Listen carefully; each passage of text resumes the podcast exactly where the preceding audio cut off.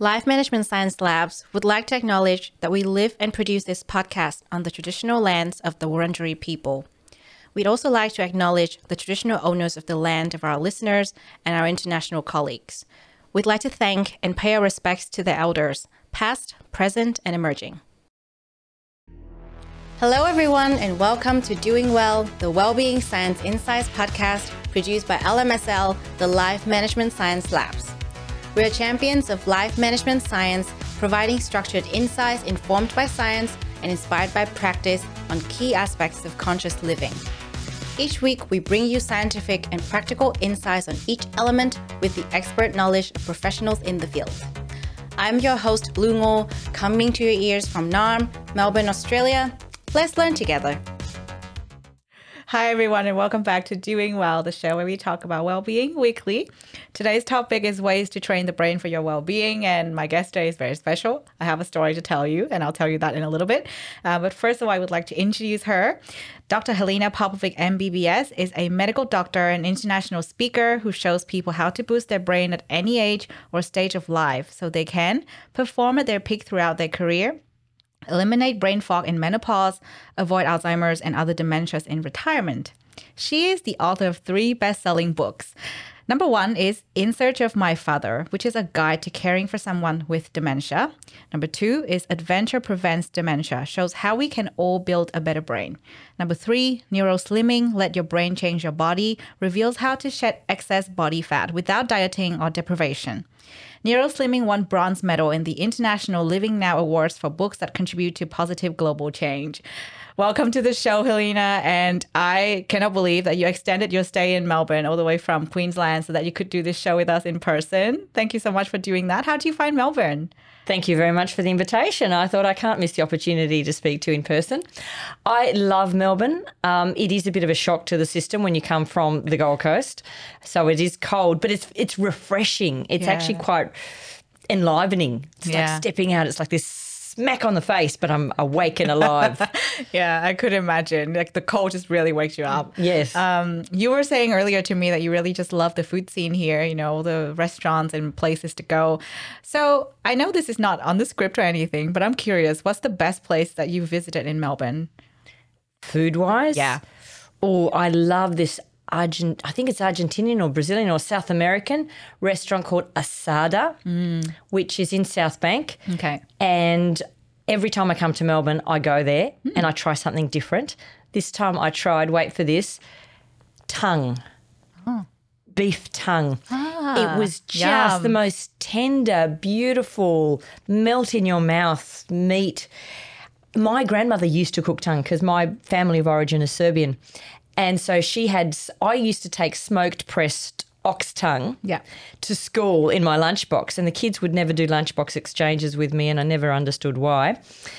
Um, until I did, you know, Vegemite and and and uh, lettuce sandwiches. Then they accepted me. Yeah. Um, but yeah, so so this tongue was just melting your mouth. It was just, and and people sort of go, oh yuck. It is just beautiful. I think one of the beauties of coming from a different culture is you're not afraid to try new things. Yeah, you embrace everything. Yeah. Yeah. Well, I've been here for five years. I've never been to that restaurant. So I have to. I highly recommend it. Yeah, Apparently, it they list. have several other related restaurants. Oh. But because I'm always in the CBD, that's the one yeah, I go to. Yeah, that's super cool. All right. Um, yeah, I'm thinking about that right now. Um, we're going to get a little hungry soon because you're approaching lunchtime. So I'll try to control that and we'll talk about the topic of the day. Um, but before we do, I'm very curious because you know you have a lot of uh, books written on the topic of you know health, uh, especially brain health is related to a lot of these things. Um, and you talked briefly to us about your father before the show started. I'm guessing that might be you know part of why you chose the work that you're doing. But I'm curious to learn from all my guests. You know, like what led you here? Why are you so passionate about such topics? And what are some of the key highlights in your professional career so far? My mother was a doctor as well. She was a GP, but she ended up running a hospital. She was a very strong person. When we came to Australia, she was told, remember this was 50 years ago, she was told, she was already a doctor, but she was told, you'll be lucky to uh, work as a cleaner in a hospital because she was a woman she was couldn't speak English at the time and she would have to resit the exams. Well, that was a red flag to a bull. She passed her exams and she ended up running a hospital. Yeah, and she got an Order of Australia. Amazing. So I'm so proud of my mum.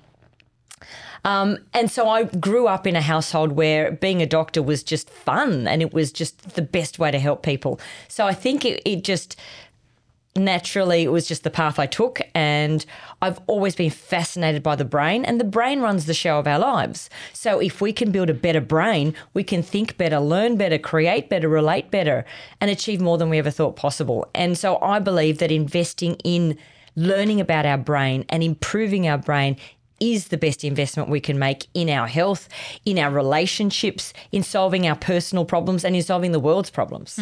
Yeah, I really love that because one of the topics that I've been thinking about a lot lately is, you know, how you, you can be a very rational person, um, yet it doesn't matter. I don't know if I'm making any sense, but Oh, yeah, emotional health Yeah. is way more important because we don't realize all our decisions are actually emotional. And our rational brain kicks in, you know, microseconds later. So we think we've made a rational decision, but we haven't. Hmm. We've made an emotional decision, and then our rational brain kicks in to justify that hmm. emotional decision. Yeah, that is so interesting. I'm sure we'll cover that in the interview part later on. So for now, let's get to know you a bit better. We have All right. this section called Have You Met Dr. Helena? And I'm going to get some recommendations from you or just for the first thing that pops into your mind. I love this part because it helps me to get to know the guest um, a bit better. First thing we always ask What is a book you would recommend? Well, I'm currently reading a book called Kokoda by Peter FitzSimons. Um, because I'm hiking the Kokoda track in August to raise money for the Black Dog Institute.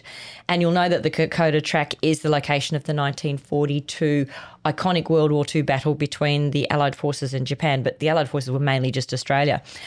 And so I thought it was also a very fitting way to raise money for um, an organisation like the Black Dog because we've got an epidemic of mental health issues sweeping through the whole world. Yeah. And the Black Dog doesn't just do research, it, it actually translates that research into really helpful practical advice for people who are suffering and struggling. So I feel really strongly mental health is health. Yeah. It's they're not separate. Yeah.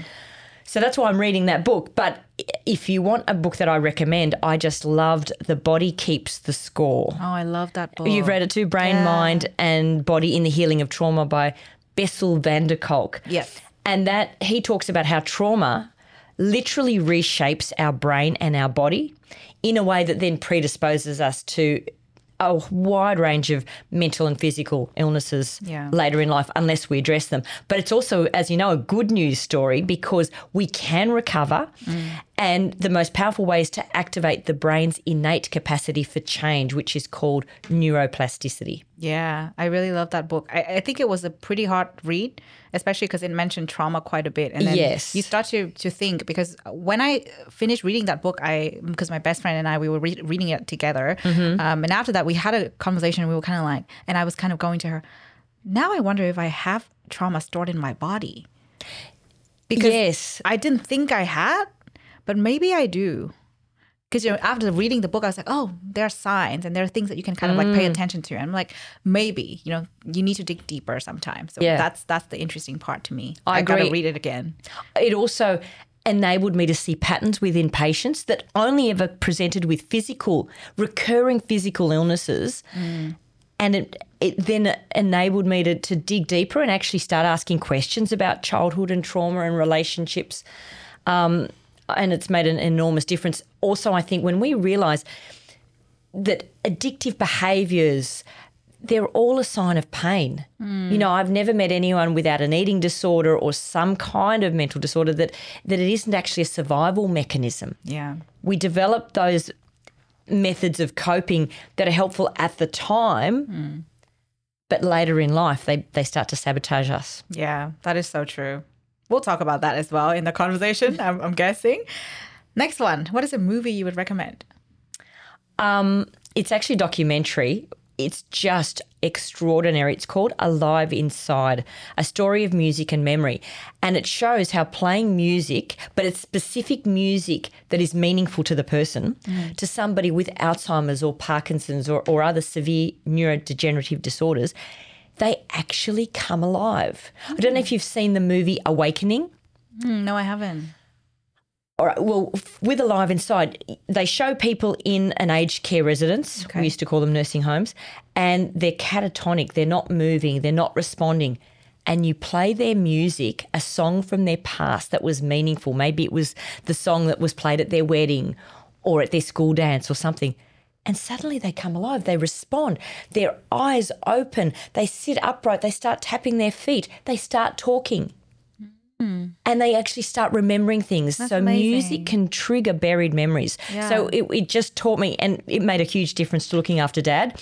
Whenever he didn't want to do something or was agitated, I would play the music that I knew was meaningful to him. Whenever he didn't want to have a shower, I would play Singing in the Rain. Aw, that is so sweet. So, so that was very powerful. But as I said, that's a documentary. yeah. Um, another movie that I that had a really big impact on me was Hacksaw Ridge. Don't know if you've seen that. That was the true story of a conscientious objector called Desmond Doss, and he won a Medal of Honor, but he never actually fired a gun. He would not carry a gun because he was a Seventh Day Adventist, and all he had to protect him was his Bible and his faith, and he saved dozens and dozens and dozens of his fellow soldiers. He was a paramedic by dragging dragging them off Hacksaw Ridge, which was a, a cliff in yeah. um, Okinawa in Japan, and he lowered them down by a rope, and he did that for hours and hours and hours, and he was an extraordinary hero wow. I've, and never fired a gun. it. Watch Hacksaw Ridge. I Yeah. highly recommend it. Mm. Yeah, definitely. I have to watch it now. Oh, amazing. What about a podcast you would recommend? Doing well, the Wellbeing Science Insights podcast. Oh, thank you. I'm actually a really avid podcast listener. Um, I've got enough podcasts to listen all day, every day. And I love podcasts because nothing is boring anymore. Unloading the dishwasher, great. I've got an opportunity to listen to a podcast. Yeah. Stuck in traffic, great. I've got more time to listen to a podcast. Now, let me make the caveat I do not recommend multitasking. We're going to be talking about training our brain. Yeah. Multitasking is one of the worst things we can do. It increases stress, it increases mistakes. We actually take longer to do the task, although it feels we feel busy, we feel like we're achieving something, but we are reducing our productivity massively. They actually did a fascinating study where they compared people doing monotasking, one thing at a time. Yep. They gave them all the same th- set of things to do. Uh, another group multitasked, and another dru- group had a joint of marijuana before they did the task. Who do you think did the worst? Multitasking. Yes, it was worse than smoking a joint of marijuana. Mm. Now, I'm not recommending now you smoke a joint because they did not do as well as the non-smoking group. Yeah. But all, the point I'm making is, can you can you just see how much multitasking frazzles our brain? So if you're doing something that requires thinking, that don't be listening to a podcast. Yeah. But there are two types of multitasking, and the two the the two types are one. One type of multitasking is where you're doing something that's mindless, mm. uh, something that's just automatic. Yeah. You know, brushing your teeth. Then you can be listening to a podcast or doing something else at the same time. But if you're doing two mentally taxing tasks at the same time, no go. Mm. Sorry, that was a very long-winded answer. But but one of the, as I said, I listen to loads, but probably one of my favourite podcasts is The Drive mm. by Dr. Peter Attia, mm-hmm. who does really fabulous deep dive conversations with world experts on how to live longer, stronger, healthier, and happier. And that's what I teach as well. So that's why it's of particular interest. But he does it very well. That is a new recommendation on this show. So, yeah, that's definitely interesting. Good. All right. Next question Who is your famous role model? Or if not a famous person, then who's your personal role model? Eckhart Tolle, spiritual leader. Um, for most people will have heard of him. Yeah. And author of The Power of Now and A New Earth. New Earth. He is so humble and simultaneously wise, and he walks the talk more than anyone I've ever met. Yeah. And I- I've, I listened to him only recently. He came to um, Brisbane. I, I think he was in Brisbane, Melbourne, Sydney, yeah, true. Yeah, that's pretty recent. Yeah, I and that was just marvelous. I couldn't go, but yeah, I think it's it's amazing to read his books and you know you can read them as many times as possible, and Mm. Oh, you yes. still learn new things every time. Yes. Because I think it's like you know there are certain things in life where you just keep relearning and relearning and Yes. getting the reminders again, and you know his insights would be one of those. Definitely. Yeah. Last question: What is a course you've completed that left a really strong impact on you? You'll probably have a laugh. While I was a doctor, you know, had to earn money. As a student, sorry, while, while, I, was, while I was studying medicine, I hadn't graduated yet. Um, I was a waitress, as everybody is in those days. And I was standing in a queue, like a cafeteria queue, and I had two fitness instructors, they were called aerobic instructors at the time, talking about classes. They were earning $25 an hour. Mm-hmm. This is 30 years ago. Okay. I was earning $6 an hour as a waitress. So I tapped them on the shoulder. I said, How do you become an aerobic instructor? And at the time, you did this 10, 10 day course. Now, I had never set foot in a gym at this point. Yeah. So my first university holidays, I did this 10 day course. I couldn't hold a pencil by the time I finished because every muscle in my body was so sore. But I learnt more about health mm. and well being in that 10 day fitness course than I did in a 10 year medical degree because doctors don't learn about health, they learn about sickness, they learn about fixing things when they break. Through drugs and radiotherapy and surgery. Yeah. But we don't learn about the importance of food and movement and relationships and the way we live our daily lives. So that was extraordinarily eye opening. Yeah. Now I'm going to put you on the spot. Um, That's interesting. I think it was in March, one of your March podcasts, you were speaking to your friend Dina Sargent, and you said that you had um, reignited your commitment to getting physically fit and you had just joined a gym. Yeah. So are you still exercising and Oh, how's yeah. that going? Yeah. Oh, yeah. I just got back from the gym this morning and Excellent. did Pilates, and the class this morning was amazing. And just to build on what you just said, um, about a few weeks ago, I was talking to a friend who's a fitness instructor, and I was like, I want to be a Pilates instructor now because it's really fun to do Pilates, especially reformer Pilates.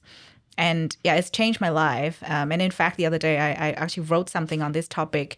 Um, because I share, I overshare on this show because I really care about well-being. Um, what I've been going through is burnout, um, and you know, because I go through burnout, I realized that my health was just deteriorating, and that's why I decided to join the gym. And what I have noticed is that it's changed my life in a way that I never thought it could. You know, because I How? I was always in bed until the time that I needed to go to my desk and start working. And that was me last year. And it was not something pretty to admit, but I have to say that, you know, the more we talk about this, the more people will start exercising. And I, Yeah. I truly believe in the power of, you know, changing your routine and exercising every day. Um, and I do that. So I can talk about it. You know, it's it's so different. You know, the, the version of me last year who was in bed until work time and the version of me this year where I wake up every day at the same time, going to the gym, doing the same routine. I'm happier. Yes. I feel so much better. I deal with stress better. Yes. And for a really long time, I felt like I was dumb. Like I felt like I couldn't think. And because we're talking about brain health today, and we're going to jump into that conversation really soon, you can probably shed light on this. Um, but I noticed for myself, I couldn't think when I did really simple tasks. It takes me a long time to move from one thing to another because mm-hmm. I need to have I needed to have a break in between because I'm like, okay, one task is done. Now I'm tired and I just cannot think but now I can easily, you know, wrap one thing up and then move on to the next thing. And I don't feel like I'm dumb anymore. And in fact, the past few weeks, I feel like I have better insights for my team. I was like, I was talking to my team and I was like, oh, yeah, that was my suggestion. But you know what? It was actually a pretty good idea. I feel like I'm myself again. Yes. And that I think is just a big part of that is thanks to the new routine of going to the gym every day. It forces me to get out of bed at the same time every single day. I sleep better. I think better. I feel better. I don't feel fatigued. I have not got sick, touch wood, Yep. in three months. Mm. Ever since I started mm. going to the gym. So, yeah. Everything you say Yeah. has been backed by years and years of research. And we were made to move. Exercise is the number one way to boost our brain, to keep our brain healthy, to avoid Alzheimer's and other dementias at the end of our life.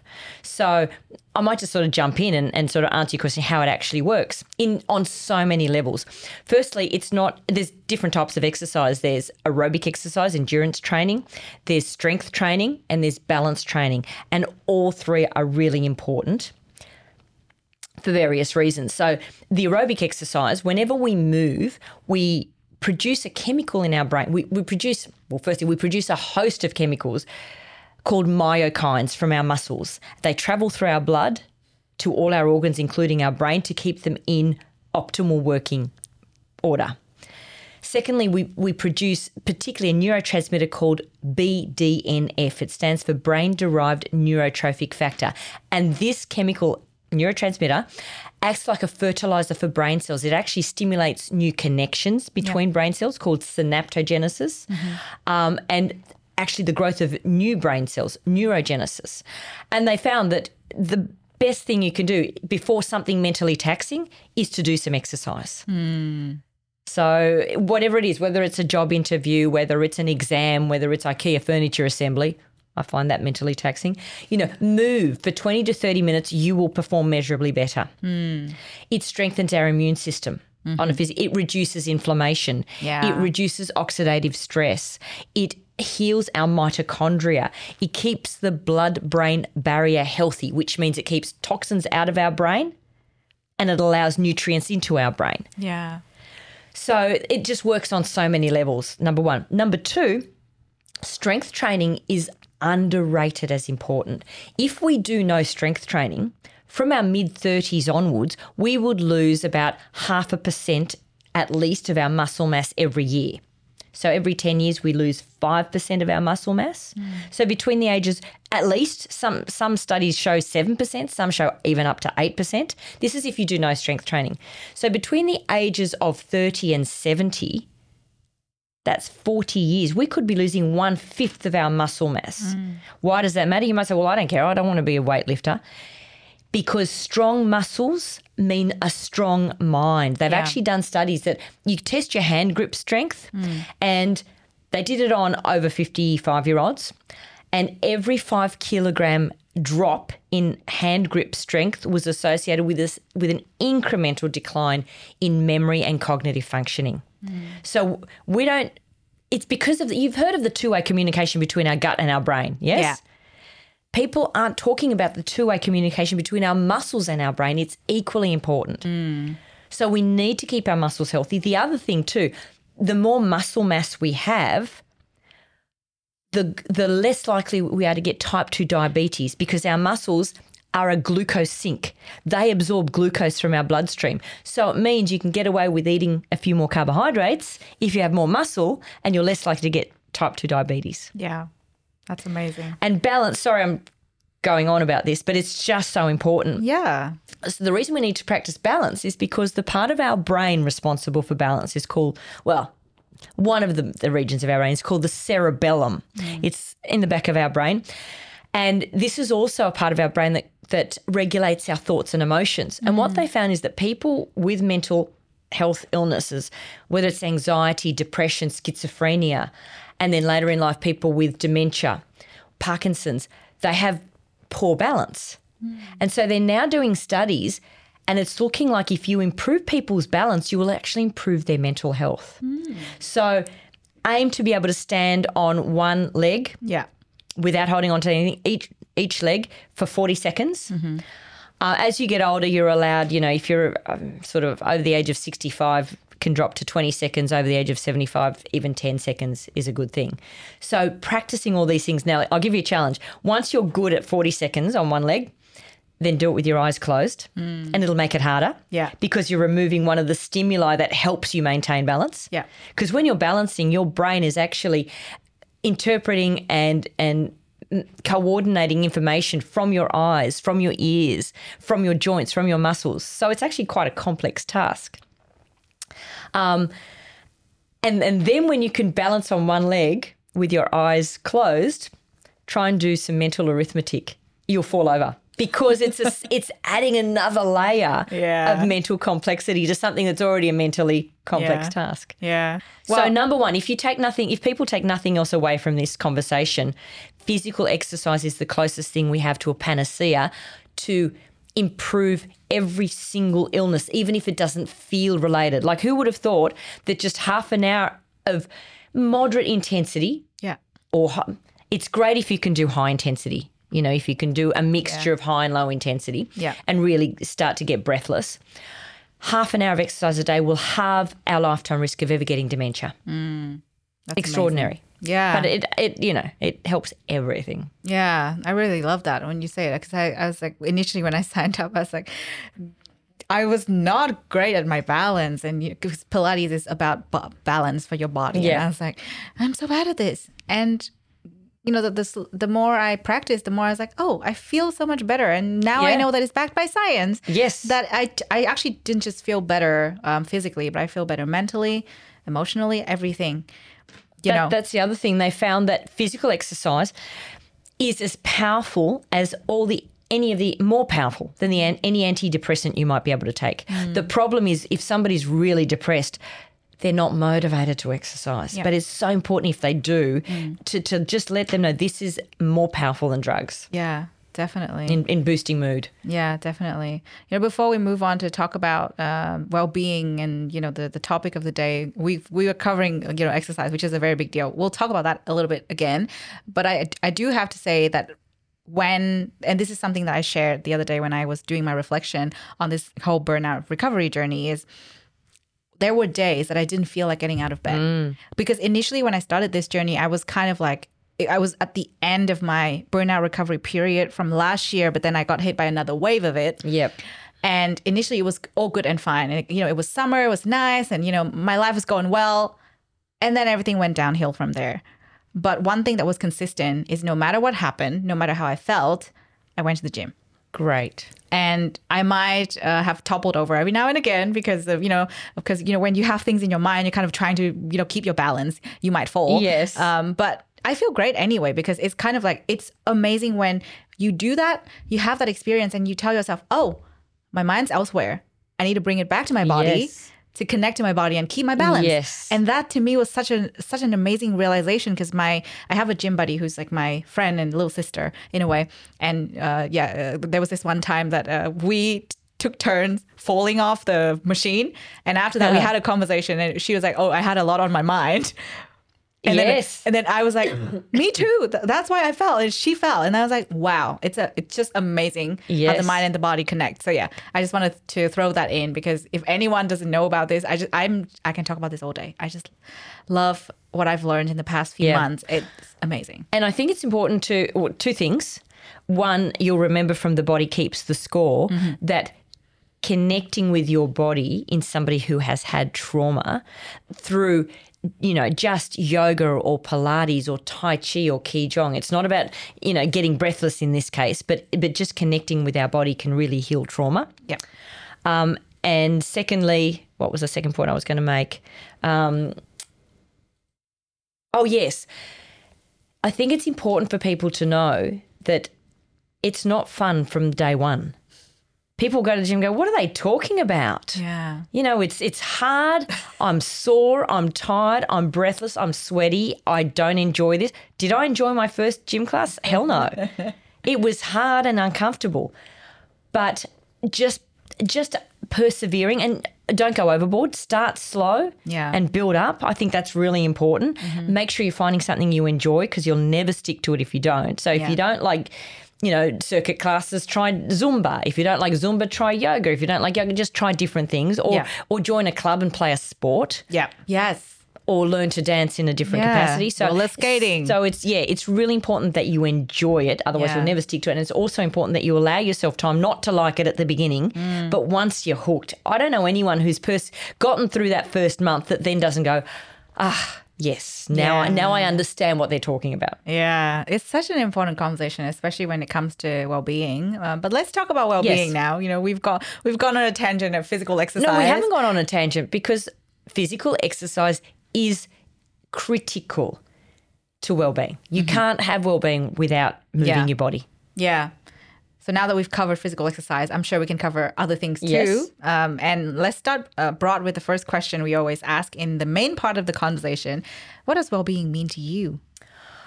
To me, well-being means waking up feeling refreshed, energized, and excited about what each new day will bring. It means having a sense of meaning and purpose, and it doesn't have to be on a grand scale. It doesn't have to be curing cancer. It can be gardening. It can be raising a child. It can be looking after an elderly parent. It can be art or music, whatever it is for you, as long as there is something with meaning and purpose. Yeah. There's no well-being without that. Mm. Feeling a strong sense of connection with family and friends, you know, having a confidant, feeling part of a community. That's also what well-being means. And I think retaining a sense of awe, per, awe and wonder about life, having a sense of curiosity and being able to laugh. Aw, That, I love that's, that. Yeah. Yeah, I love that. We don't talk about laughing enough. I think Correct. that's just so Yeah. important. Yeah. Um, the the other day, I, I think I was talking to someone, and um, we were kind of discussing, you know, like how do we enjoy life? You know, the simple things in life. And uh, one of the things that we we talked about was, you know, like when was the last time you laughed out loud? Yes. You know, like how do we how do we make space for that? I'll So tell you what we did. Yeah? Because my father um, had Alzheimer's. Um, I just wanted a whole lot of triggers in the house that would lift him up. So we have a laugh, and we've kept this up. He passed away a couple of years ago. We have a laughter box in our home. And what that means is it's a reminder to look for things that make us laugh seek and you shall find. So, in other words, when something funny happens and we laugh, we write it down. My partner, I write it down on a piece of paper and put it in the laughter box. And then we pick a random day of the year and we sit around the dinner table and we read out all the things that made us laugh throughout the year. And it's just, we're just in stitches again because it's just really silly situations. Yeah. But the power of the laughter box is to remind us hmm. to look for something funny every day. Look for something to laugh about every day. Yeah. Oh, that's amazing. I love that. Yeah, I think I have to do something like that with my friends. Yeah. It'll be really good. And the laughter box has a whole lot of smiley faces all over it. yeah, I could imagine. So, a lot of people have a lot of different definitions of well-being. You know, I love your definition; it's very wholesome. But in your line of work, you know, having worked with so many people, having done a lot of research, I'm sure you've noticed a thing or two that people get wrong when it comes to well-being, uh, misconceptions, as we call them. So, what are some of the biggest ones you've noticed so far? Pro- the very biggest one is people think that well-being means you have to be happy and positive all the time. No, life is full of ups and downs. Well-being is not about never falling. It's about getting up after you fall. So just it's about riding the waves. It's about choosing to be a victor, not a victim. And a victor isn't somebody that is a winner all the time, that's on top of things all the time. It's somebody who chooses to grow and learn from every experience, not who avoids avoids, you know, difficult experiences. Hard does not mean bad. That that's another big misconception. Oh, if something's hard, it's not meant to be. you know, it's too hard. And and I should avoid hard because that's bad. No, hard is the price we pay for a more meaningful life. Hard is what gives us a deeper appreciation of who we are and what we're capable of. I'm sure that your dark times, your hard times are the ones where you learnt the most about yourself and you discovered strengths that you didn't realize that you had. 100%. So, so that's the big misconception that you've got to be happy and upbeat all the time. Um, secondly, it's actually very damaging to be force yourself to be positive all the time. And they've actually found that people who try and keep up a brave front and suppress their negative emotions can actually do worse when it comes to cancer, especially skin cancer. They've actually done studies that mm. that those that are trying to stay upbeat and are not being true to how they feel. Now, if you feel upbeat, great. But Yeah. if you're faking it, mm. no. Mm-hmm. The key is to feel our feelings, Yes. whatever they are. 100%. And that is so hard because we're not taught how to feel our feelings. Mm-hmm. We live in a culture where we're told, come on, if you're not being positive, you're not trying hard enough. Mm. The only way that we can be genuinely positive mm-hmm. is to allow ourselves to feel the negative feelings. Now, let me explain what that means Yep. because people think, oh, but if I feel my feelings, I'm going to smack somebody across the head when they make me angry. That's not feeling your feelings, that's acting out your feelings. Feeling your feelings is also not eating through a tub of ice cream in one sitting. That's stuffing down your feelings. Feeling your feelings simply means sitting there with the discomfort. And it can be really uncomfortable. It can be like not being able to scratch an itch. You know, it can, you, it feels terrible in the moment, but you learn that your feelings are not who you are. Your feelings are an energy that passes through you. And if you hold that energy within you, what's going to happen? It's going to turn into manifest into disease. Maybe not immediately, hmm. but if years and years and years you're not feeling your feelings, that will undoubtedly turn into some kind of illness, mm-hmm. whether it's an autoimmune disease, whether it's cancer, something. So it's so important that we learn to feel our feelings. And when we do, number one, it doesn't last long. You'll if you just sit there and just acknowledge, I'm feeling angry. I'm feeling betrayed. I'm feeling really guilty. Just feel it. It'll pass through you Yeah. and then move on and learn from it. So it's not about wallowing. That's the other thing. It's not about wallowing in your feelings and now feeling that and bringing that negativity negativity back. You know, for every day. Yeah. It's about feeling it and moving on. so, so that's really important. Um, also, the other misconception, it's sort of on the same theme, is that stress is really bad. Now, there's no denying that severe, long term, unmitigated stress can erode our physical and mental health. However, a study of, of nearly 30,000 adults found that those who had a lot of stress, but who did not view stress as detrimental, they had better health, less depression, greater life satisfaction than people with the same amount of stress, but who were telling themselves, oh, this is really bad that I'm feeling stressed, and they were stressing about their stress. the meaning we attach to our experience is what defines us. And so it's not the stress itself. The more people viewed stress as character building or life enhancing in the long run, the greater their resilience and energy levels. Yeah, definitely. I totally agree with that. And a lot of the things that you were mentioning uh, when it comes to well-being, it, it comes from our mindset, you know, how we see the situation. Very much so. Yeah, I think uh, when you mentioned the the victor versus the victim mentality, I just so agree with that because a lot of the times people might go, "Oh, this is happening to me," That's right. and maybe not. Maybe it's happening for you. Very, very good distinction. Yeah. I love that. Yeah, I think it's um it's something that I have to I've had to gone through um to learn. So you know it's it's similar to a lot of us with our growth journey, right? And I think uh, on this show we talk a lot about not suppressing our feelings and you know feeling our feelings and sitting with it. And recently I had that you know very same experience where I had to sit with a really uncomfortable feeling, and I I told my friend I hate it. Yeah. I told my friend, I was like, this is how I'm feeling. I'm not going to get the answer that I need. I hate it, but I'm feeling this way. Yes.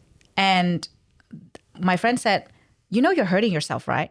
And I said, I don't think so. I'm just letting it hurt until it cannot hurt me anymore. Yes, yes, yes, yes, So yes. I think there's a there's a fine line between you know hurting yourself versus feeling all the feelings so that it will pass. Because if i don't think about that if i don't allow myself to feel that particular feelings like you said it's going to come up in other ways Yeah. later on.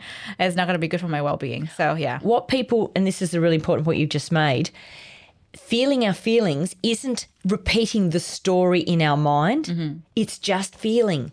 So mm-hmm. it's not rehashing the event, yeah. It's just feeling the feeling. exactly. It's different Very different. there's a difference yeah Yeah. Mm-hmm.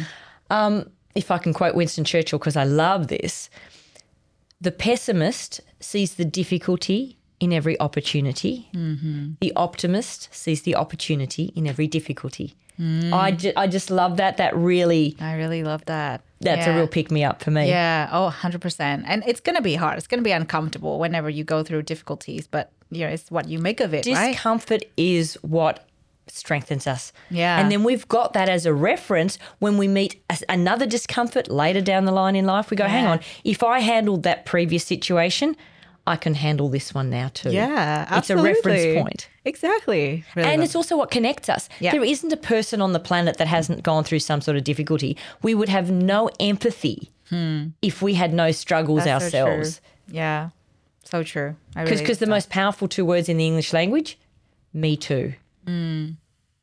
Yeah, Me too. or as the kids say, same. Yes. Yeah, really love that. Now, on a completely different, um, you, you said what are misconceptions? I've got to mention one more misconception Yeah, about well-being. absolutely. Is that people think, oh, having a bit of junk food every now and again is fine. Everything in moderation. I'm sorry, it's not everything in moderation. There are some things bullying in moderation. I don't think so. you know, domestic violence in moderation. I don't think so. Smoking cigarettes in moderation. No. Even one cigarette a day is harmful to our health, increases the risk of a stroke. Same with soft drinks. Hmm. Every soft drink is a bullet to our brain. Hmm. It is really, really damaging. All sugary beverages, hmm. so cordials, um, fruit juices, even freshly squeezed juices. But the reason that soft drinks are the worst is because we drink them the most quickly. So we get a massive hit of sugar to our liver in a very short space of time. Yeah. Now, why is sugar so? People think it's the calories. Mm. It's not the calories. I, I, can I? Can you allow me to explain why? Yes, every course. soft drink is a bullet to our brain. Yeah, go for it. Because I don't think people realize just how damaging it is. Sugar, called sucrose, that's table sugar, is made up of two smaller molecules called monosaccharides, fructose and glucose. So stop me if you want me to explain anything any further. The real bullet is fructose. They're metabolized very differently in our body. When our brain metabolizes, that just means breaks it down. Mm. When our brain cells metabolize fructose, what happens is there is actually a drop in brain cell energy. Mm. It actually starts to starve our brain cells of energy, which is one of the hallmarks of dementia later in life. Okay. So immediately we're not going to be thinking as clearly. It leads to the buildup of uric acid inside brain cells, which is pro inflammatory. It damages our mi- mitochondria. It increases oxidative stress. Um, it leads and it leads to inflammation. All of these things erode our thinking right there and then. Then you've got the second half of the, the molecule, which is glucose, which provides energy to all our cells. So that's a good thing. However, excess glucose leads to hyper too much insulin being released, which means leads to insulin resistance, hmm. which leads to type 2 diabetes. Right. Type 2 diabetes doubles our risk of dementia, hmm. you know, as we age. And the, the other thing with glucose that people don't realize is excess glucose is converted to fructose. And the enzyme for that conversion is enhanced in the presence of salt or alcohol or dehydration or lack of oxygen. So, salty chips is one of the worst things we can do for our brain because that glucose is going to be, be converted to fructose and all the downstream toxic effects on reducing brain cell energy.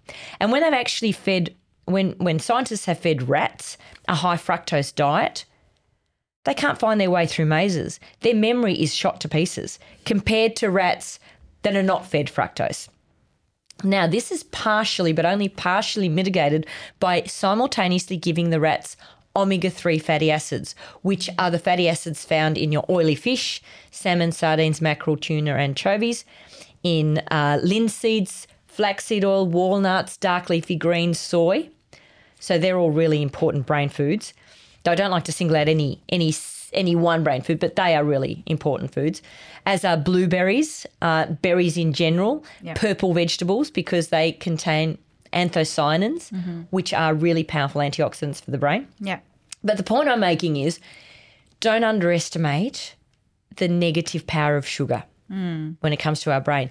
If you changed nothing in your life, okay, you kept up your exercise, you kept up your healthy diet, but you added one can, a small can, what's 375 mils of soft drink a day. That's all, one can a day.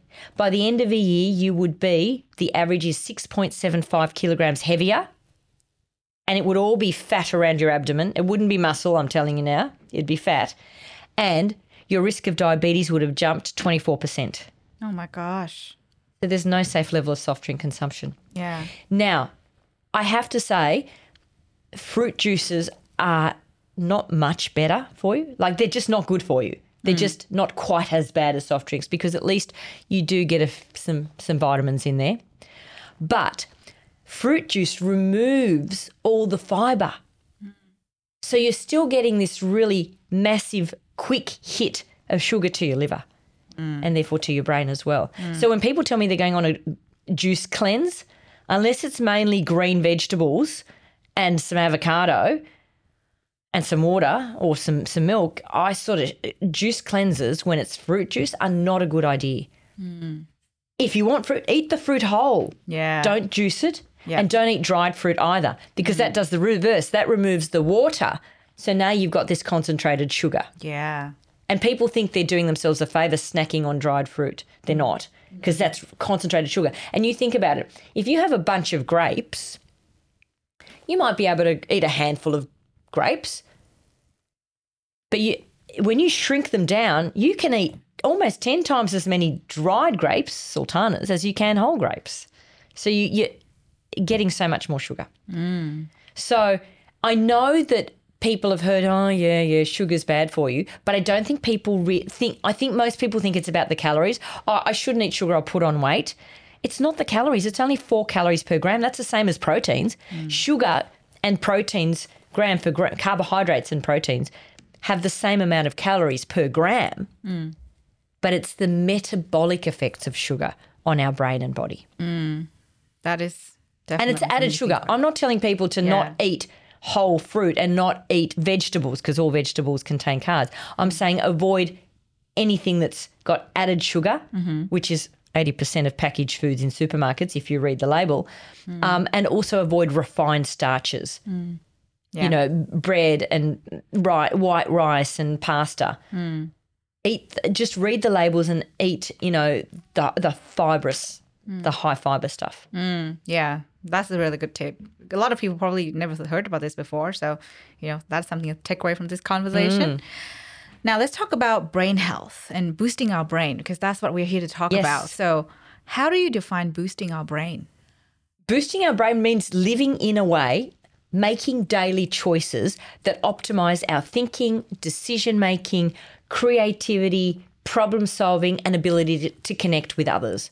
So it's just brain boosting is taking your your life, your productivity, your joy up to another level. Yeah, which is directly related to our well-being as you defined it. Yes. So there you go. So we know that it's super important to take the steps every single day. Like you said, it's not, oh yeah, I'm just gonna be on this program and then that'll Yeah. be done. No, actually our brain is here forever with us for as long as we're here. And it's important to take the daily steps. So how do we actually go about that? What are the most important steps we can take to boost our brain?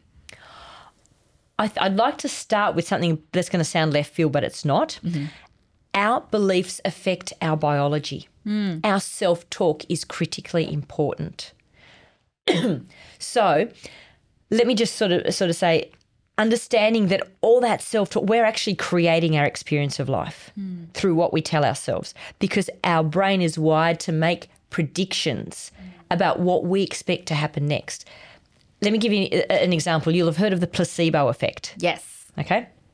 If you believe that you're receiving a healing remedy, your brain, so let's say I'm telling here's a really powerful painkiller, it'll remove your back pain.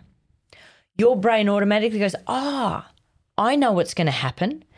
I'm going to start producing endorph- my own endorphins to reduce the back pain. And your, bra- your body will actually start producing what we call endogenous endorphins, opioids, to reduce the pain it's not just in your head. It's not just, oh, you've just talked yourself into not feeling pain. Your body is changing in response to your belief that you're receiving a healing remedy. And it doesn't just work for pain, it's worked for asthma, allergies, autoimmune diseases, Parkinson's, you know, just about any disease you care to mention. They've even shown that that sham surgery, that placebo surgery works. Hmm. With knee surgery, with back surgery, they'll put a person under anesthesia. They'll make a little incision in their knee or their back, so they think they've had the surgery. They haven't had any surgery, and then they'll get up and go, "Oh yeah, pain's gone. I can run, jump." And the surgeon's going, "I cannot believe this." that is the power of our belief. So just be Yeah. careful what you believe, what you tell yourself about something. Mm-hmm. And the relevance of this is it is, you know, when you experience something that is negative, what are you saying to yourself? What are you making it mean? Because that's going to make all the difference to how you respond. So instead of saying, you know, this is going to destroy, losing this job is the worst thing that ever could have happened. No, tell yourself when one door closes, another door opens. It's not about finding the truth, mm-hmm. it's about finding a meaning that uplifts you, that motivates you to keep growing and learning. So that's the first thing. And I'll just give you I another really powerful example. And this is really relevant mm. When we're young, not just when we're old.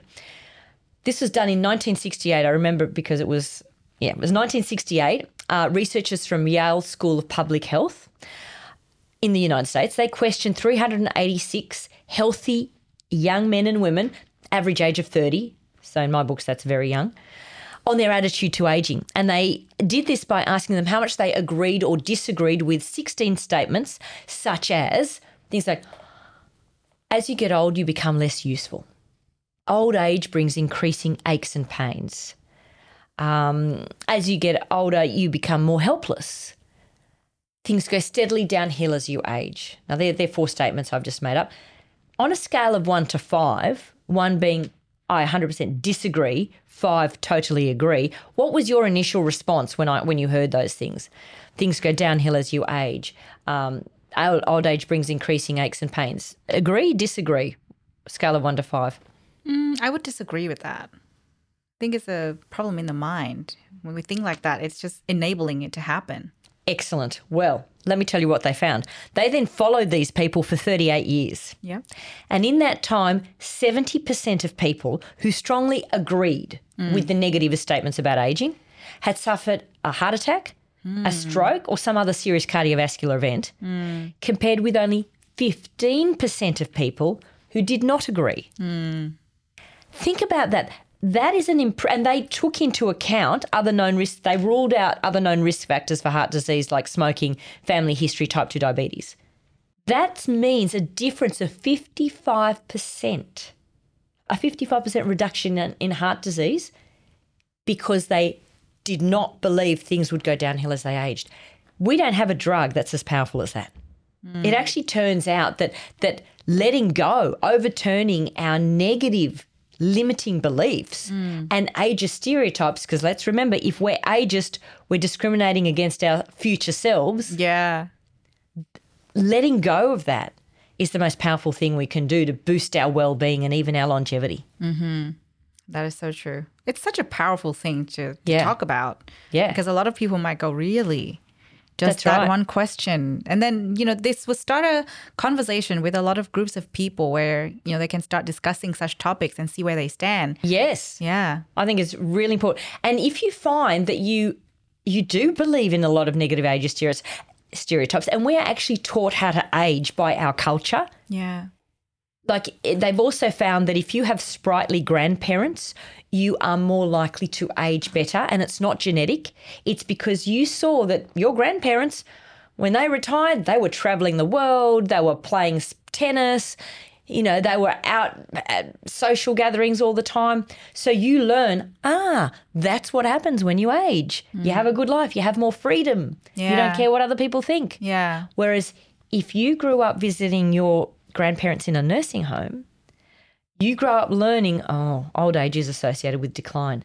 So it's really important that you look for positive role models. You Yes. you ac- actively seek out examples of people who have aged well. Look at Judi Dench, for mm. instance. You know, she's mm. sharp as a tack and you know, she's in her 80s, I'm pretty sure. Have you heard I'd love your listeners, viewers to watch Paddy Jones. I don't know if you've heard of her. She's in her mid 80s. Mm-hmm. She's still traveling the world as an acrobatic salsa dancer hmm. with her 40 year old partner, Nico. Mm-hmm. And she says she's, she'll only stop dancing when Nico gets tired of throwing her in the air.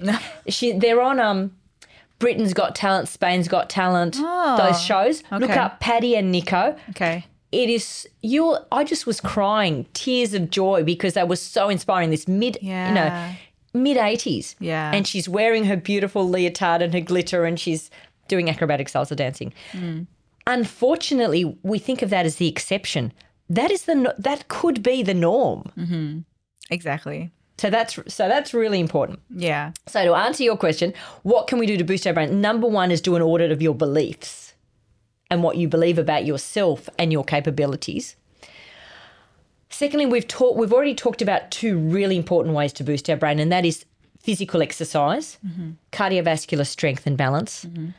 and avoiding sugar. Mm-hmm. And that goes hand in hand with avoiding all processed foods, ultra processed foods. Because cooking is a form of processing. I'm not talking about having to eat everything raw. I'm talking about avoiding things in packages. Yep. You can eat anything that's from the land, from the sea, from the sky, or from a tree, not from a packet, not from a tin. If mm. it's in a box, I'd throw it in the bin. Mm. That's my dietary advice. I don't care if you're vegan, vegetarian, vegetarian, keto, Mediterranean, as long as it's real whole food. Mm. That is what all successful diets have in common. Mm-hmm. They cut out the rubbish. the processed food, Yeah. the snacks. Mm-hmm. Okay, so and and it affects every part of our lives, don't you believe? You know, Yeah. when we're young, we can get away with it a little bit more. yeah. But here's the the other thing, but but it catches up with us very obviously as we age. We've got this mm, so many chronic diseases. Why? Because we're poisoning ourselves through what we eat. It's not just the food, okay? Yeah. But food plays a, a huge role. So that that's that's important. Um, a lot of other things are essential for brain health. Number one, good quality, adequate sleep. People who in their midlife have less than an average of, you know, six and a half hours sleep a night, 30% higher risk of dementia as they age. But, you know, in our day to day lives, I'll bet everyone can attest to the fact that if you've had a poor night's sleep, if you're sleep deprived, everything is harder the next day Yep. even things that are enjoyable are no longer enjoyable. Everything is a drag. Decision making is hard. We make the worst decisions when we're tired. Have you ever looked back and thought, how why on earth did I do that? Yeah. You're probably really tired. Yeah. There was a case in Brisbane some years ago where a pol- there was a big event and a p- young police officer was asked to take a bag of guns, like loaded guns, back to the police station. Mm-hmm. And when he arrived at the police station, guess what had happened? He'd forgotten the guns at the train station because he was catching a train. Oh my gosh. And there was this massive investigation. How could a police officer do something so stupid that they tested him for drugs and alcohol? Because they thought that's the only explanation is he was Yeah. on drugs. How could you possibly forget a bag of guns? No, He just didn't have enough depri- sleep? He had he'd been on duty something like uh, you know twelve hour shifts for ten days in a row. Mm. Sleep deprived. We do really dumb things when we're sleep deprived. Yeah. So it massively erodes brain function. The other thing that happens when we sleep, it is when our brain detoxifies. You don't have to, to go on a detox diet or a big retreat to detoxify. Just get good night's sleep. Because when we sleep, the spaces between our brain cells actually expand and cerebrospinal fluid, well, lymphatic, what we call is the lymphatic system. It's like the lymphatic system in the brain. It washes all the toxins out of our brain into our spinal cord, into our cerebrospinal fluid, into our bloodstream, and out of our body. Hmm. And if you don't get that washing out of toxins every night, slowly but slowly, every night, you accrue more toxins in your brain. So sleep is critical. Mm-hmm. And we live in a culture that rewards sleep deprivation, don't we? Yeah. You know, the corporate culture is you come in and you go, I've done an all nighter. I finished that submission or I worked on that case all night and they're rewarded. Uh, we're just hastening people's Yeah. decline. But I have a question. Yeah. Medical doctors. Yeah. I know. I know what's coming, but ask it anyway. Medical doctors do really long shifts. I know. As far as I know. Yes. So how does that work in practice? Because, you know, you have all the facts. Sleep deprivation is going to mean poor decision. That's correct. And doctors need to make the best decisions. That's correct too. so how does this work? It doesn't. It's a really broken system. Understaffed, underfunded. I, I, I, I'm sorry, I don't have a good answer for you. It is not a good system. It is, it is broken. Yeah. Well, at least we know. I mean, yeah, I, I just think at least do the best you can for yourself. People say, how much sleep do you need? It is, it does vary. Some people are fine with seven hours. Some people need nine hours. Most of us need somewhere in between. So do what's right for you. And there'll be some smart person in who's who's listening who will say, um, yes, but some people have what's known as the short sleep gene, and they can actually do with less sleep. But it usually just means six and a half hours, and only three percent of the population have the short sleep gene. Not the majority of the population who believe they have the short sleep gene. So I'm just warning you there. yeah. So that that's another important one. Um, Yeah. The third thing people underestimate is the okay. This one will, I'll sort of lead up to it, so you can try and guess what it is. Okay. This was a 75 year Harvard University study led by Dr. Robert Waldinger. He has a TED talk, so if anyone's heard the TED talk, they're going to know where I'm going with this. They wanted to answer the question. They looked at, they followed over 700 Harvard University graduates for 75 years, and they wanted to answer the question what is the greatest predictor of a long, healthy, happy life? Was it success in your career? Was it low stress? Was it lots of money? Was it diet? Was it exercise? Was it um, alcohol, not drinking, not smoking? Was it meditating? Was it going on yoga retreat? You know, they looked at everything. What do you think made the biggest difference to their health, kept them healthy, made them happiest, and lived the longest? Social connection. Yes. The quality of their relationships. So don't sacrifice your friends for for your financial gain. Don't sac- don't stay in a toxic workplace. Bullying actually changes our brain, breaks down the blood brain barrier, allows more toxins to enter our brain. Um, the stress associated with poor relationships is just there's nothing worse. So work on those relationships. And people will say, but I have to stay in the job for the money. Open yourself up to, you know, when we make a decision that's good for us, I'm going to use metaphysical language, woo woo language here, I'm sorry, but I've got no other word for it. The universe opens up. Yeah. I, I don't know how else to put it, but something happens in our brain that we, when we set an intention, we subconsciously tell our brain, okay, go out there and find the solution. Our brain is what's known as a teleological device.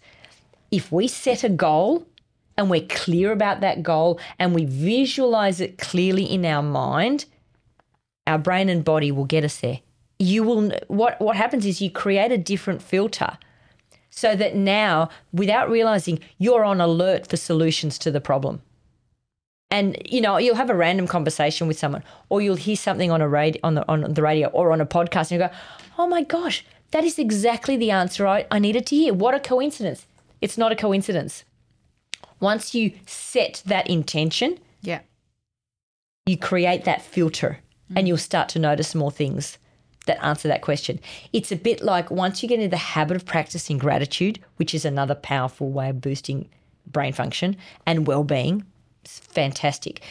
Once you start setting, you know, set start the morning by just reflecting on all the things that you're grateful for, the people in your life, and as much, you know, spend detail on I'm so grateful that my partner is so supportive and, you know, helped me incredibly when I was looking after dad. I couldn't have done everything I I did without him. He was just extraordinary. Um, and just remembering that, if you start the day with gratitude, you will notice more things throughout the day that you're grateful for because you've got that filter now. Yeah. So, um, so that that was that's another really important one. Just maintaining those relationships, feeling part of a community, having a supportive team. I said the two most powerful words were "me too." The four most powerful words are "I'm here for you." Knowing that there's somebody that's got your back at work, at home, in social situations, in any situation. So building those relationships is so important. And that was one of the reasons I came in. It's just so much more powerful talking to you in life than than through a computer screen. Now, if there's nothing better, like Zoom and and the internet saved us during COVID, especially you in Melbourne, the most lockdown city in the world. I just Tell me about it. uh, I just so felt for you yeah. But at least you know you had you know you were able to connect with Hey, people on the internet on the bright side, right? So learned a lot from that period. yes exactly Yeah, nurture relationships still in you know the virtual environment. Grateful for it. I do not hate it. You know, it was obviously horrible, but you know, I, I truly uh, to a lot of people, I said those were the two best years of my life. wow To the yeah, to a lot of people, I for learning and I yeah, and I, I And said growing. it's it's different from me personally, but I think that's that's why maybe that's how I was you know boosting my brain without knowing. Yeah. You know, looking at you know the gratitude that I had in that period because for me it was really different. I'm not discounting the lives that were lost, the challenges that the war had to go through. To me personally, it was the Yes. best two years of my life because I started working full time yep at the very beginning of the pandemic. I started living by myself for the first time in my life. Mm. I started having cats for the first time in my life. wow I still stayed in touch with friends. I had great connections with my friends. We did activities together and we spent more time together compared to pre pre pandemic time. And that's extraordinary I talked to my mom more. yeah And you know what? Yeah, it it did suck for a little while, but it got better. crisis can connect us and deepens our experience of life. Yeah. Marvelous. Okay, uh, just a couple more things to boost the brain. Yeah. because I think it's really important. I said soft drinks were the new cigarettes. Sitting is the new smoking. You've probably heard that, Yes. but I think people still forget. Yeah. People who sit for more than 11 hours a day, now that sounds ridiculous, but I'm ashamed to say I know a lot of friends, doctors, who sit for 11 hours a day. They drive an hour to work, especially if they live in Sydney or pro- probably Melbourne too, but um, they drive an hour to work. They sit at their desk for eight or nine hours, they drive another hour home, bang, that's 11 hours.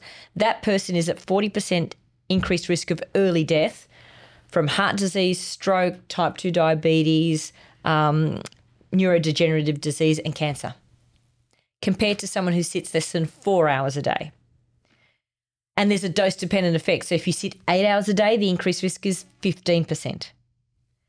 So the bad news is, even if you flog yourself at the gym for an hour a day, it doesn't counteract, well, only marginally counteract, offsets the 11 hours you've been sitting. But what does offset the prolonged sitting is simply standing up for two minutes every 20 to 30 minutes. Mm. So at home, because, you know, I've written three books, so that requires a lot of sitting. Yeah. I've I got a cheap little stand up desk Yes. It's a fold up thing, so I can just still type or read for those two minutes. And I have a timer. It just it's just easy. It's just on the every half hour, hmm. and I will stand up. Yeah. and I'll and I'll keep typing. I, I won't sort of interrupt what I'm doing. You can make a phone call. You can have a cup of coffee or or drink of water or whatever. But just break up that sitting time. Yeah. And it doesn't have to be dead time because I, I speak to a lot of corporations and the lawyers and accountants go, but every six minutes is a billable unit. Uh, so that means, you know, I'm losing a billable unit, you know, every hour if I stand up every 20 minutes. And I'm going, it doesn't have to be dead time. You can stand up and still be working, especially if it's a desk job. Mm-hmm. So that's so that's really important. Uh, and the reason being, people go, why? Why is sitting so hazardous? Whenever we sit, we get no stimulation, no electrical activity in our biggest muscles, which are our quadriceps and our glutes. And no stimulation there means increased inflammation. We release what are called inflammatory cytokines, which travel through our body and start to do havoc. I mean, inflammation in the short term is life saving. You know, when you get a cut or, or, or something, inflammation is what allows that to heal or an infection. But it's the prolonged, the chronic, the low grade inflammation that is triggered by things like prolonged sitting that is the problem um, and it, and it also it's just blood flow stagnates. We just don't feel as refreshed. And and when people start standing, they say, "I feel less tired. I I don't get sluggish in the afternoons, and they just have more energy." It's like people go, "But exercise takes up so much energy." You said at the start of our conversation, exercise gives you energy. Yeah. So so yeah, that is really important. Um, and another really important thing that people might forget is spending time in nature. Yes. Nature is another thing that that heals us. Um, when we're going out, especially in the forest, we inhale what are known as phytoncides, which actually strengthen our immune system. I don't know if you've heard of the Japanese um, concept of forest bathing. No, no, I haven't. Oh, look it up, forest bathing. Okay. It started as a campaign by the Japanese forestry industry. They just wanted to get more people out into the forest. It was a marketing touristy thing. And people started to report, oh, after I spent time in a forest, I felt so much calmer. I felt less stressed. I slept better. And then when they started doing measurements, they actually found it drops people's blood pressure um, and it reduces inflammatory chemicals in your brain and it inf- reduces the stress hormone cortisol. So spending time in nature is essential to our well-being. It reduces ADHD in in children and adults. It reduces autoimmune disease. It is just so powerful. Wow. Yeah. I mean, I've heard uh, that a few times on this show, Yeah. but still powerful every time I got reminded. I'm going camping this weekend. So Oh, I'm excited. fantastic! Yeah. and I think the the magic number they did um, a study in the UK. I think it was 17 minutes a day, sort of on Mm-hmm. average. Um, that's not very much. It's uh, yeah. Walking to the gym. Manageable, yeah. very manageable. Yeah, absolutely. And oh, while you're out there, uh, it's a bit hard at, in winter, but it's also really important to get adequate levels of vitamin D. Low vitamin D levels are associated with poorer cognition, poorer brain health. So, 10 minutes a day in sunshine if you can. Yeah. especially getting that morning. It's two different. Sunshine is for your vitamin D. I, I there's no harm in taking a vitamin D supplement every day. Yeah. because most people spend too much time indoors and we're just not getting enough vitamin D, and you don't get enough from your diet. Oily fish, mushrooms, mm, you're just not going to get enough. Um, the other important thing, so apart from sunshine, oh, and, and also you need to spend that 10 minutes without sunscreen so it doesn't block out the vitamin D. Yeah. Um, but it doesn't mean avoid. It doesn't mean going over the top and giving yourself skin cancer. Okay. We just need ten to fifteen minutes without sunscreen. If you apply sunscreen just before you leave the house, it takes sunscreen ten to fifteen minutes to become Yeah. activated. So that's Yeah, perfect, solution. Yeah. And another really powerful thing to that people find is such a small thing that makes a big difference to their cognition, their thinking, their sharpness, their creativity even is to get morning light. So as soon as you wake up, open the blinds, go outside, get some real light, not artificial light. Mm-hmm. And that's part of regulating our circadian rhythm. And we'll Yeah. sleep also people will sleep better and dad far less agitated if I got him out in the mornings. Mm. So it was a combination of light and nature. Yeah, that's amazing. I was just laughing in the middle because I'm thinking about Melbourne winter. Yes. a lot of the things that you mentioned, yes, they sound great, but in practice from Melbourne people, I know people would laugh along with me because it's kind It's of hard. It's difficult. I it's hard to get uh, sunlight every day. Um, Yes. So you know, supplement It's just definitely awareness. something we It's just can. awareness that this is important. Yeah. Mm-hmm. Even if you can't always do all the things, it provides an explanation of, oh, that's why I'm feeling a bit flat. Yeah. That's why people feel flat. You know, um, Seasonal depression seasonal, is a thing. seasonal affective disorder. It is a thing. Yeah. So it's about having explanation, not blaming yourself. I'm not being positive enough. I'm not working hard enough on my well-being. No. Yeah, Sometimes it is the environment. At least we know. Pollution, air pollution, Hmm. I think I, I mentioned was a significant factor in terms of eroding brain function. Yeah. It doesn't just cause respiratory diseases, it, it increases the risk of, you know, cardiovascular disease as well. Alzheimer's disease, Parkinson's disease. So, being aware of these factors means you don't beat up on yourself. You just realize right now I'm in a difficult environment Yeah. and this is contributing. Yeah. So being 100%. being compassionate to yourself. Um, and on that im- on that topic, because I'm seeing it increasingly, please, please, please don't vape. It is not better than smoking. It doesn't cause this. We don't have the evidence yet as to the long term effects, Yeah. but we have enough evidence to already know that kids who vape, young people who vape, don't perform well as well at school. They're not as good at their concentration isn't as good, their memory isn't as good. And it is because there are all these chemicals in vapes hmm. that we'd have no idea hmm. what effect they have. Hmm. And the flavors are actually toxic. Things that sound harmless and healthy, cinnamon, for instance, is healthy Yeah. when you eat it, not when you breathe it in. It causes a whole heap of not just respiratory problems, mm-hmm. but it is absorbed and affects our brain. Yeah. I think we're going to have an avalanche of unexpected illnesses in young people who vape for a long time. Now, it was originally thought that it would help people quit smoking. If you're using it for that reason and you're finding it helpful, fine. But a lot of people, they still don't end up giving giving up smoking, and they end up doing both, which is uh, what could be worse than that? Not much. You know, I actually heard. Um, I mean, agree with with you completely. But when you said uh, sitting is the new smoking, I thought of something I heard recently. Loneliness is worse than smoking. It is loneliness. They I don't know how the the statisticians come up with these numbers, but reports that loneliness is equivalent to smoking 15 cigarettes a day. There you go. That's yeah. the number. Yeah, I saw that somewhere, Correct. and that was pretty. Uh, that's horrible to Yeah. think about because you know we're talking about our well-being, our brain health, our mental health, and emotional health, and you know that is such a big factor as well. Huge. So yeah, like I think it's just a, an emphasis on building strong social connections, just like what you were talking about earlier. Yeah, and on that, let me tell you this fascinating. I found this study absolutely fascinating. Um, it was a review of wound healing.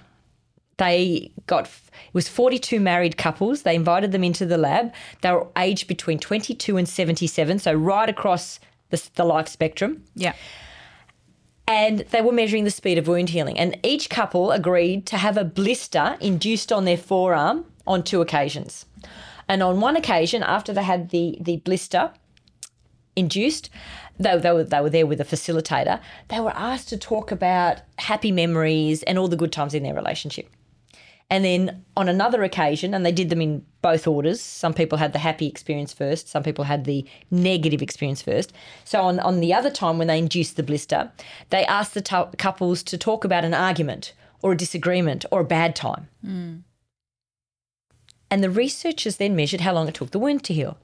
They could not believe that after the disagreement, the wound healed, ne- nearly took twice as long to heal Oh gosh. as after the positive interaction. Yeah. And they found generally the couples who you could tell the couples who were closer and related better in the first place, they healed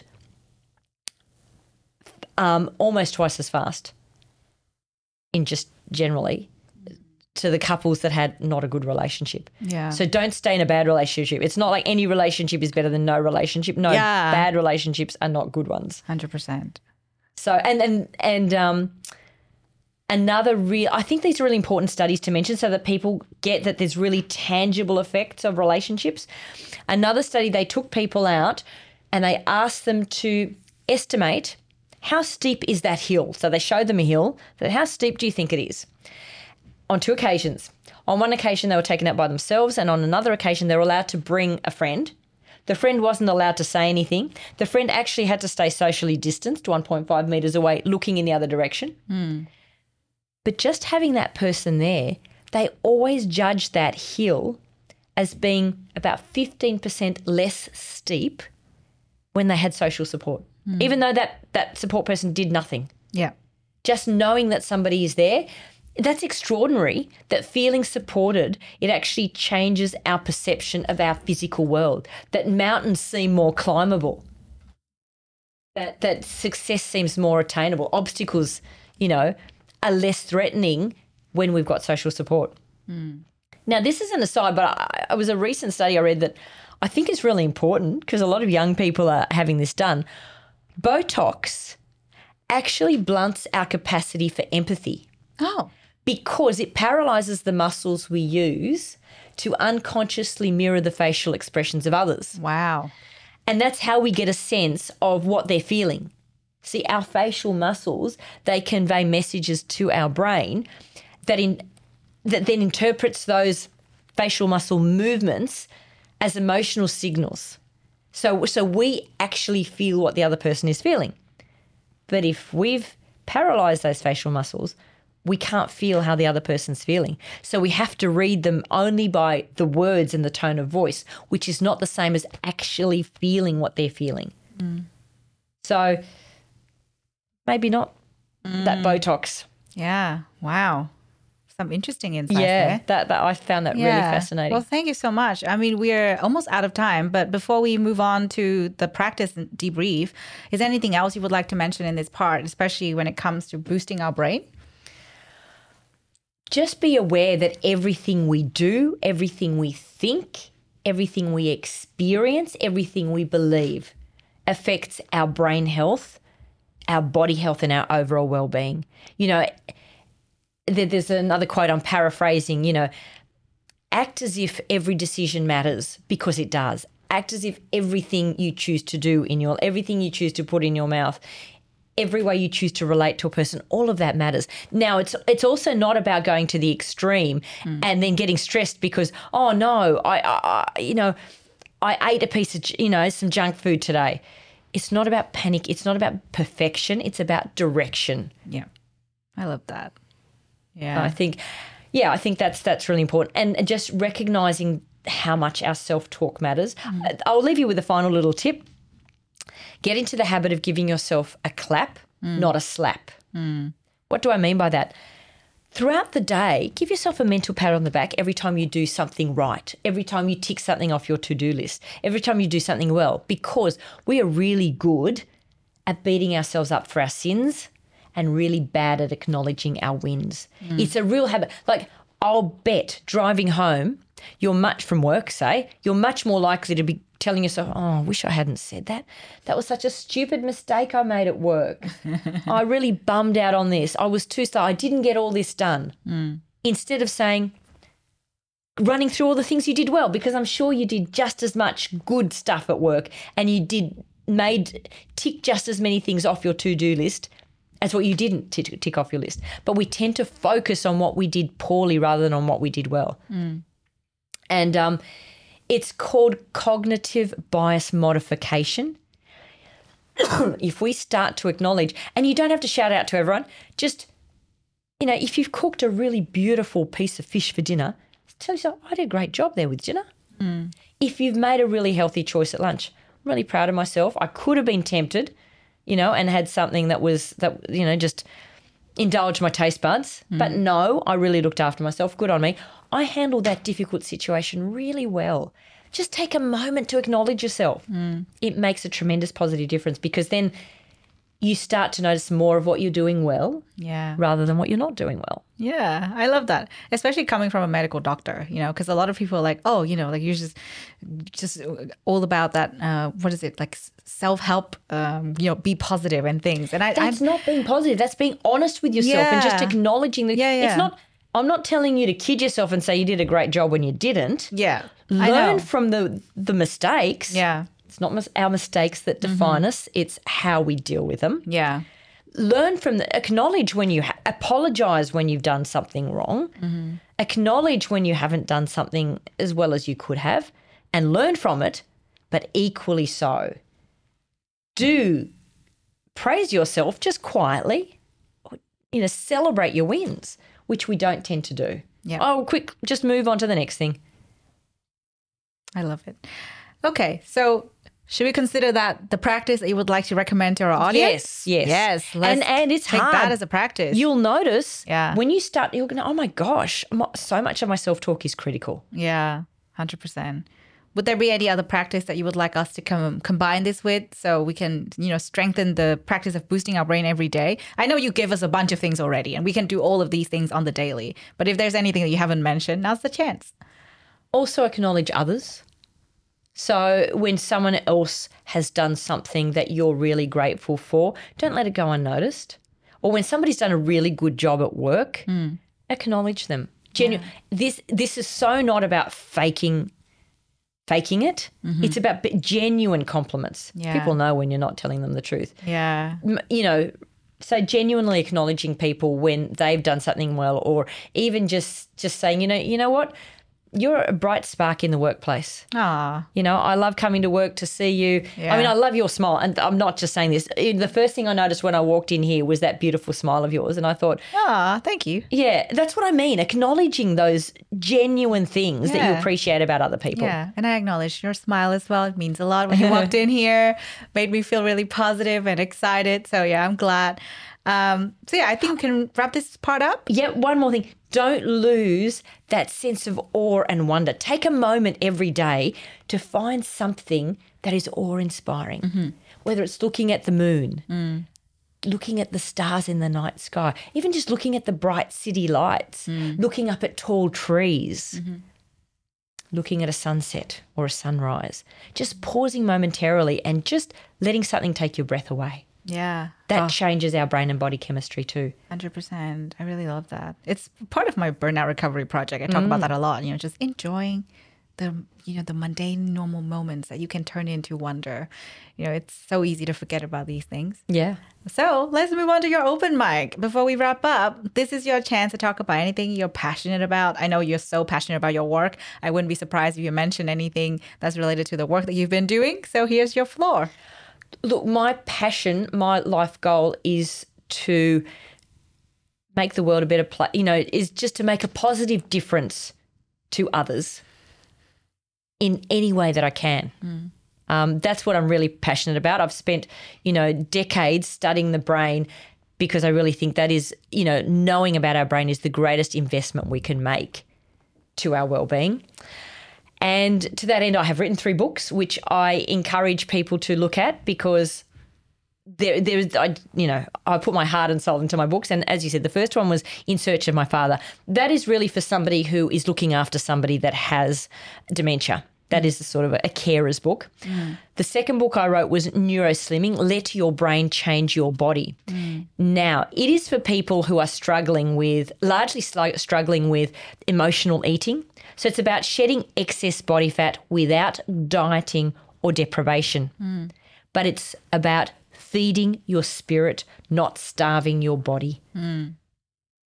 So that's what neuroslimming is about. And it's just about healthy living in general. But but it is specifically targeted to the stress eater emotional eater the person who has a bad relationship with food or their body and just can't get on top of it. And my last book which was only just released a couple of weeks ago Yeah, is exciting. called Can Adventure Prevent Dementia?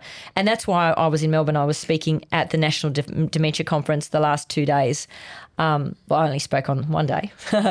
um, and that was I was speaking about answering the question Can adventure prevent dementia? Spoiler alert.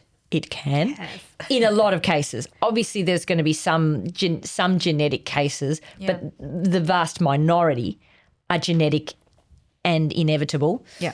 Um, but you can still make a positive difference. So, Can Adventure Prevent Dementia is not just about preventing dementia, it's about how we can all build a better brain at every age and stage of life because the changes in our brain that lead to dementia actually start 20 to 30 years before we get any symptoms. So, we don't need to, it's, it's thinking about brain health in our 50s and 60s and 70s. Eve, it's never too late to make a positive difference, but it's a lot harder. So let's start when we're young because that's when the changes really begin. So that book is, as I said, it's about building a better brain and realizing that that's also going to build a better life in every way. Mm, wonderful. Oh, and if you want the books, just go to my, you can get them at any good bookshop, um, but also my website's drhelenapopovic.com, mm-hmm. adventurepreventsdementia.com, mm-hmm. and winning slimming.com. Beautiful. Thank you so much for sharing. Um, I think our audience would have a great time exploring to- topics that are close to their heart, resonate with them. I think the, the second book that you wrote, everyone can relate to um, Yeah. in some shape or form. The other two would probably be a bit more niche, but still definitely very helpful. Oh, n- no, not can adventure prevent dementia sounds niche. I targeted that market because they're the ones most eager and aware of the fact that they've got to do something about their brain. Yeah. But it's for people from their 30s onwards, really, because it's about how to keep your brain healthy. And because everything you do to avoid dementia later in life will make Yeah. you more effective, more productive, more sharp, more creative. That's good in to your, know. In your day to day life. yeah. Quite a Yeah. great. And you can go to my web, any of my websites have a lot of free information as well. Yeah. I, I write um, a weekly blog called Mm-hmm. Healthy Bites. Um, and yeah, I do workshops, retreats as well. Yeah, wonderful. Thank you so much for being here today. My pleasure. It's been It's a been joy talking to you. Really lovely speaking with you. Yeah, I, I think we could go on all day, but you know, I think it's good to wrap this up so our audience can actually reflect on the conversation. And we'd love to have you back some other time. Thank you. It would be an absolute pleasure. You've been listening to Doing Well, the Wellbeing Science Insights podcast, produced by the Wellbeing Science Labs, a division of LMSL, the Life Management Science Labs. More episodes are available from 10 life management perspectives and can be found by searching LMSL on Apple Podcast, Google Podcast, Spotify, YouTube, and other podcasting apps available on your devices. If you enjoyed this episode, please rate, share, and subscribe to our channel so that other people can find it and we can continue to provide quality content. More of our work can be found on our website at we.lmsl.net, where you can join our movement. I'm Lu Ngo. Thanks for tuning in.